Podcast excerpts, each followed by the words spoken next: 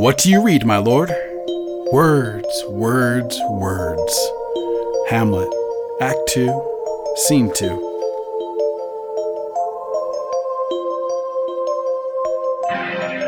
You are listening to And If Love Remains, a unique show spotlighting people, ideas, science, culture, and art.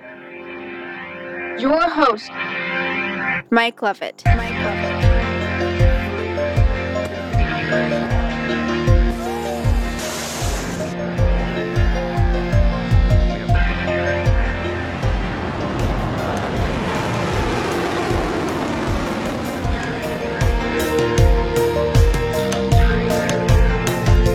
I'm going to say something obvious. All right, here we go. Words mean things.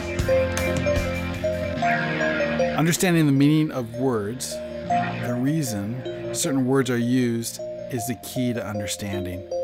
And I mean really understanding what is being expressed. It's funny, you know, some, some people believe the first language, the language that God taught Adam, was perfect. There was a word for everybody, everything, every emotion, every expression possible. There is no ambiguity, there was no reading in between the lines. We understood each other perfectly, and we understood the world around us. Now, English has, has kind of become the modern version of that, you know, early Adamic la- language. Um, while it's not perfect, certainly, uh, English has a has a very Borg quality to it. It is a technology that can take any word from any language and just put it together um, in order to create and, and incorporate it in order to create better, deeper expression. My friend Jack Saldudi made this point to me, and it always stuck with stuck with me. The English word for a space in a building is room. The French word is chambre. Excuse my terrible French. Chambre, chambre, chambre, chambre. I have no idea, but something like that. now, here's the cool thing over time, with the help of a very flexible language and a and an in, intermingling population, chambre has been imported into English, and we now you have the word chamber. Now, I want you to do this, do a little experiment as an English speaking person. Imagine in your mind a room, and now imagine a chamber. You're probably thinking of two completely different things. So different it might take a, a French person a, paragraph um, or, or more to explain and express what we immediately imagine or at least feel when we hear the word chamber.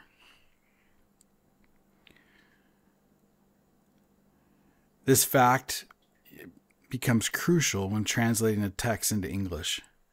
A translator must decide whether which word fits best room, chamber, and a thousand others just like it. What's the best word to use? Okay, so now we come to the case of a, a, a special case the Book of Mormon. This is a unique example. It's unique because the claim is that it is a book about a group of pre Christian Jews who have left Jerusalem it's their story.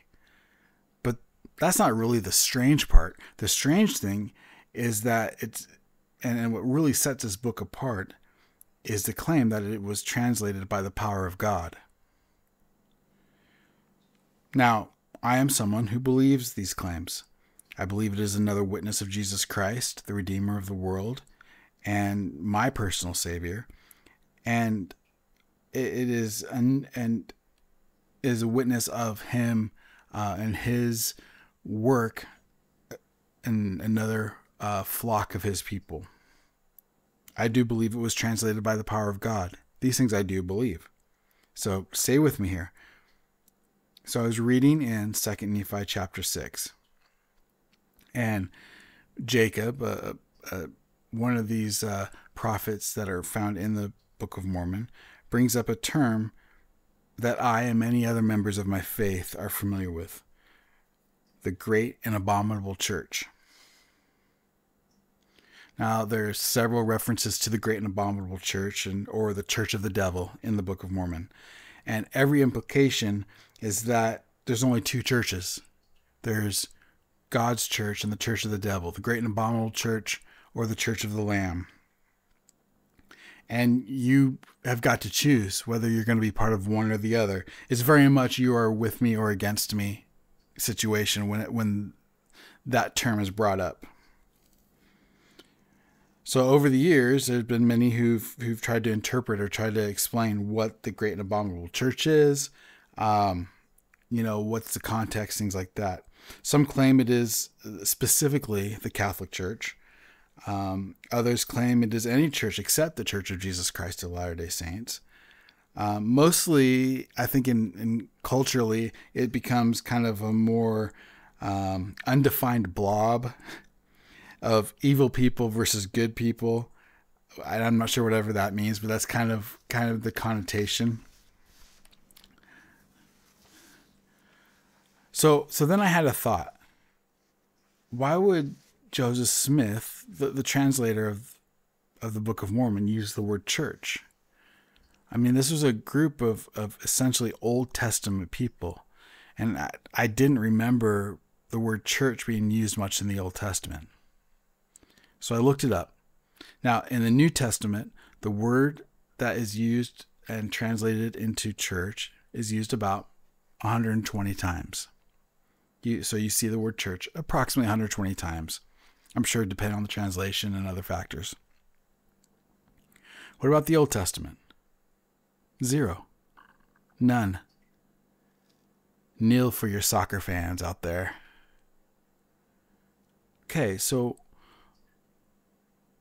that again just made me question why would Joseph Smith use the word church? Why was that the word that was used? Great and abominable church. So I looked up the word church and it was a Greek word, which makes sense. The old, the New Testament is is a, is a Greek document translated over time. But then early in the Book of Mormon, it's stated very clearly that they were taught in the language of the Jews. They were taught in Hebrew. And so I thought, well, okay. What is the Hebrew word for church?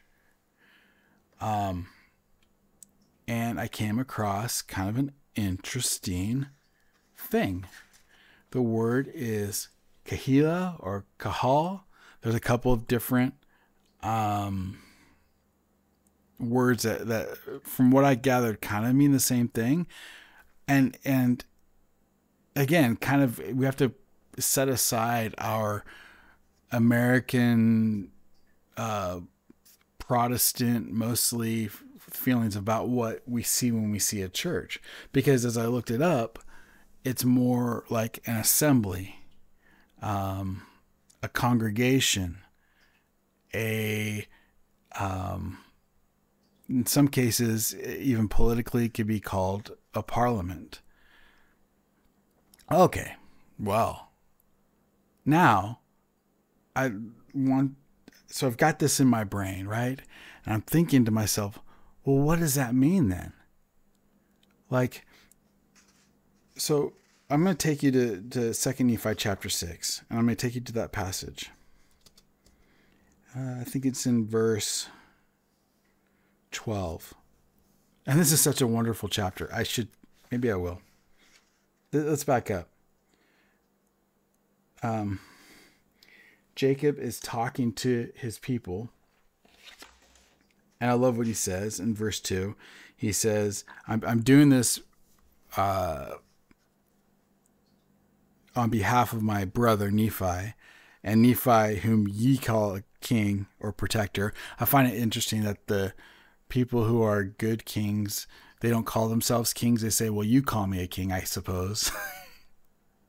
All right. But it's on his behalf that, that Jacob is speaking to them. He says, I'm desirous of the welfare of your souls, etc., etc. And and then he starts talking about the words of Isaiah. Um, and he says,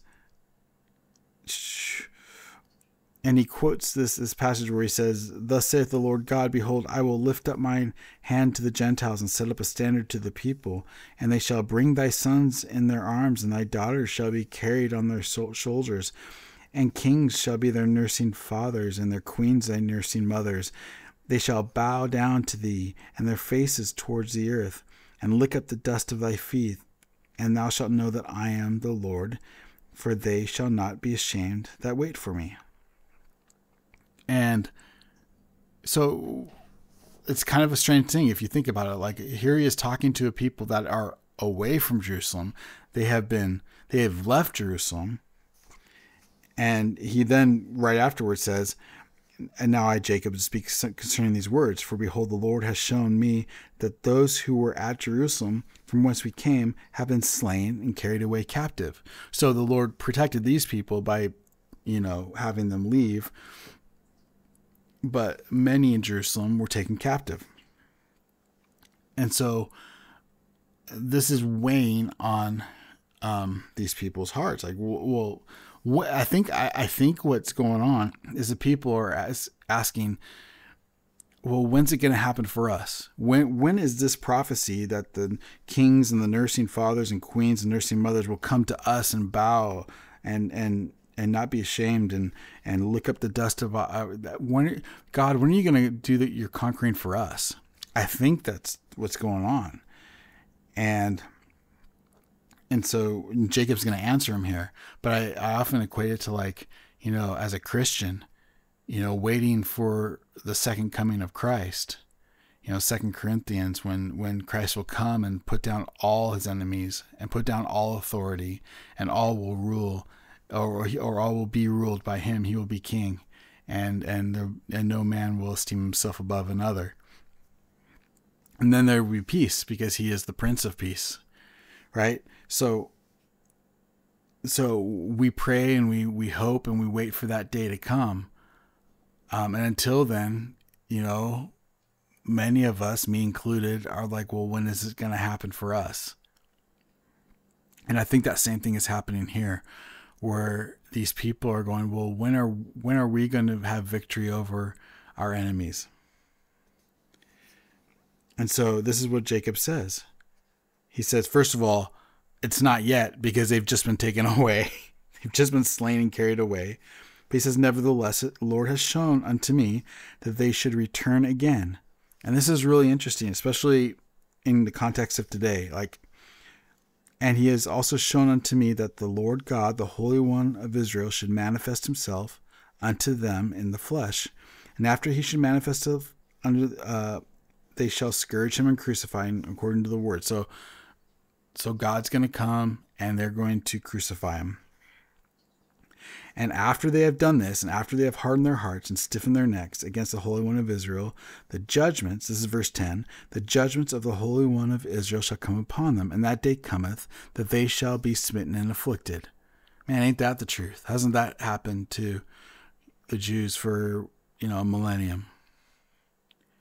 Wherefore, after they have been driven to and fro, for thus saith the angel, Many shall be afflicted in the flesh, and shall not be suffered to perish because of the prayers of the faithful. They uh, because of the prayers of the faithful, they shall be scattered and smitten and hated. Nevertheless, the Lord will be merciful unto them.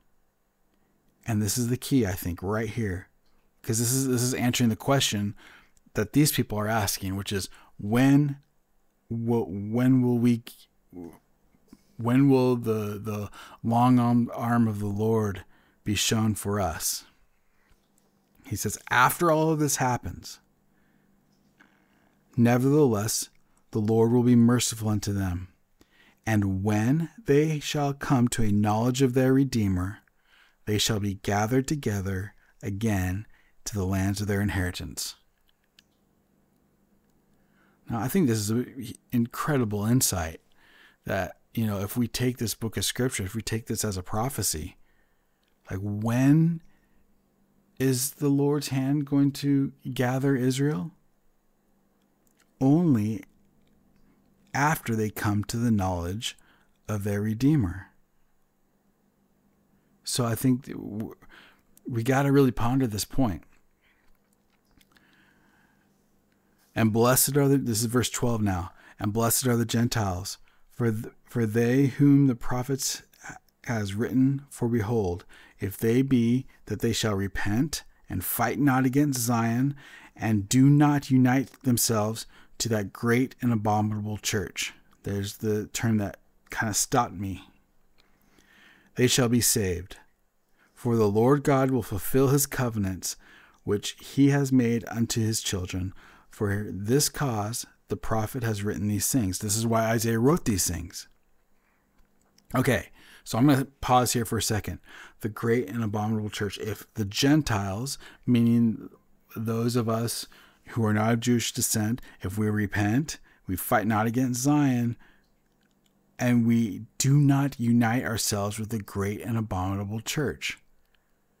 So this may and this is what stopped me because I had to think, well, then I need to know what the great abominable church is. I don't I, I think it's important for us to understand specifically what that is. Okay.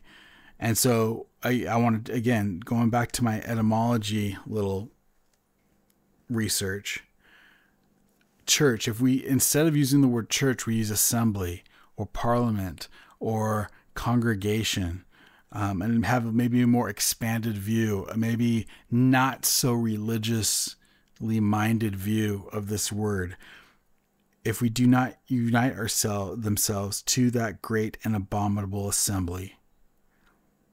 Do not unite themselves to that great and abominable congregation. If they do not unite themselves to that great and abominable parliament, they shall be saved, for the Lord God will fulfill his covenants which he has made unto his children, and for this cause the prophet has written these things. So now, to me, it all started to fit together. And this is just me, okay? Like, I'm just a dumb musician. So, like, if I'm wrong, I'm wrong. But man, it started to make sense.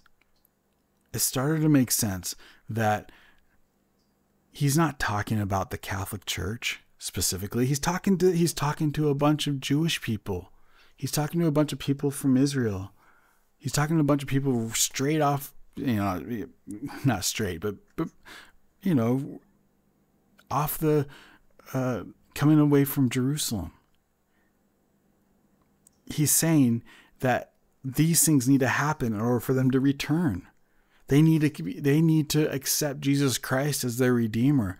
They need to the Gentiles need to not unite themselves with a great and abominable assembly, congregation, parliament. Okay. So how do we differentiate? Uh, so anyway, so it, can't be the Catholic Church. It can't be just other Protestant churches. That's the great and abominable church. It can't be Muslims. I don't think it's any of those things. I think it's more of a declaration or an um, describing how God's government works. How does He um, assemble, gather, and organize His people? This is what I this is what I think he's saying. He's saying you got two choices. You can either gather yourselves and um, be let's go back to the New Testament. What did Christ say? He said, Put away your mother and your father and follow after me. He said, I mean, these are pretty strong statements that he's talking about, right? He's saying, uh, anyway, I think you understand what I'm saying as far as that's concerned. So, so when he's talking about the great and abominable church, assembly, organization, parliament, he's saying there's only two ways.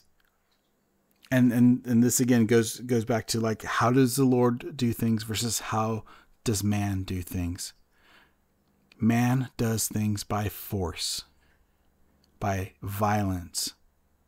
Government is nothing more, or what we say government, um, this this thing that that we live under um, is supported by one thing: violence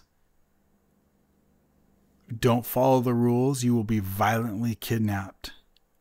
You don't want to go to war to, to fight for some uh, politician's, you know, favorite uh, company to make sure they have enough profits. Oh, that's okay. We'll just kidnap you and, and take you to war anyway. We'll conscript you. You got a beef with some some politician has a beef with some leader, uh, you know, 5,000 miles away. We'll just take you over there and fight and kill a bunch of people that you don't know that have no beef with you. We're just going to take you over there and kill you to, for an expanded empire so we could show power. So that's that's the way of man, right? You don't contribute to this war effort. Uh, we'll, we'll we'll cage you like an animal. You don't like having 30, 40, 50, 60, 70% of your income, of your wealth just stolen? Pfft, we'll cage you like an animal. You don't want to. You don't want to take a. Um, you don't want to uh, take a vaccine or don't want to take a shot that that we're demanding everybody take man, we may not cage you like an animal, but we're going to treat you like one and you're not going to be able to work. We're going to make sure that no employer will, will, will have you. We'll, we'll make sure you don't have a bank account. You see what I'm saying? It's all force. It's all violence. That is the way. That is the great and abominable church. It is the church of the devil. How does the devil work? He takes up the he steals. He doesn't he doesn't create wealth. He steals the wealth from others. He buys up ships and soldiers and generals and he creates havoc and pain and suffering. That's how the devil works. That's how Satan works. That's his plan. He wants to force us. So let's contrast that. How does the church of the Lamb work? Well, I don't remember Christ ever forcing anybody to follow him. Follow me or I'll I'll hang you. Follow me or I'll rip your arms out. Hey, Simon Peter, come and, and follow me. And if you don't, I'll drown you in that, you know, in that sea that you're fishing in. Is that what happened? Now, you can make a case for certain um, organizations that purported to believe in Christ that that began to use force against others to join, and that was wrong. That would be yes, the great and abominable church. In other words, this is this is not this is not a um, this is how the economy of God works. This is how the, the organization, the government of God works. It's through persuasion, long suffering, long suffering, meekness, kindness, loving, persuasion. In fact, in, in our scripture, it's the one of the greatest scriptures ever. It says that if a man oversteps his bounds, and even if he if he says, you need to stop, you know, quote in the name of the law. You need to stop because I'm a policeman. You need to stop because I'm the bishop. You need to stop because I'm your father. You have overstepped your bounds. And amen to the authority. It's gone immediately. And think about that. Isn't that true? Isn't that absolutely true? If somebody if somebody stops you and you ask why you're stopped and they say because I can, because I'm the authority. If somebody says, you know, um, I need you to do something, and or or even man, I'll go extreme. God wants you to do something, and you don't really want to do it, And he says, "Well, you need to do it because it's because I'm the authority. I'm God's authority." I mean, according according to my scriptures, amen to the authority of that man. It's gone. And and that that maybe I'll do a whole episode on that one particular scripture because there's a lot there going on. But the point that I'm trying to make is how do you differentiate the church of the Lamb, the assembly of the Lamb, the parliament of God versus the parliament of, of the devil, the great and abominable church? And man, that just this is that just opened up my eyes to like, wait a sec. This is this is how we need to think about this stuff a little bit deeper. Like if I'm if I'm going to be um Here's here's one. Here's one. What right do I have to choose a representative for my neighbor? I would say none. That's overstepping my bounds. And what right does that representative have to speak for me or my neighbor? Unless I've authorized it, I would say none, zero. I mean, that's just the natural law. Unless I say, yes, you can say, if I go to my attorney and I say, I'm paying you and I authorize you to say this and do this and do that, the second he does something over and above that, he's no longer my attorney. He's not speaking for me. And I fire him. So the second that a mayor, a congressman, a state assemblyman speaks for somebody else, according to my religion, or at least how I interpret it, which I think is true, amen to the priesthood or the authority of that man. It's gone. He has no authority. Now, he may still enforce authority. He may do it by violence because that's man's way. But that's not authority anymore. That's just might makes right. That is that is null and void. I, I, I could go deeper into this. He, he ends up, and I, I really recommend that you guys, you know, if you're not familiar with the Book of Mormon, I mean, I'm not saying this is the best place to start, but it's a good place to start. Second Nephi chapter six. Why not? Jacob recounts Jewish history, the Babylonian captivity and return. I think it speaks to our day. You know, here we are, Christians, waiting for Christ to come, waiting for his arm to be shown, waiting for him to come as king and to put down all other authority, which eh, which are his enemies. It's very clear. Christ said, Do your worst, Caesar. And Caesar did. He did his worst. And Christ rose again. He said, Was that, that wasn't good enough, Caesar. You're nothing. You're nothing to the Son of God. So, all right. I guess that's my little religious thing for for the day. But, you know, there you are. You're listening. You're listening. You're listening. I can. I've got a lift, and it's with an F. You're listening to End of Love Remains." Mike is gone. You are listening to End of Love Remains. Gone but not forgotten. First of 23 installments requested by Dr. Levitt. Trying to be in compliance here because we're taking him and that whole organization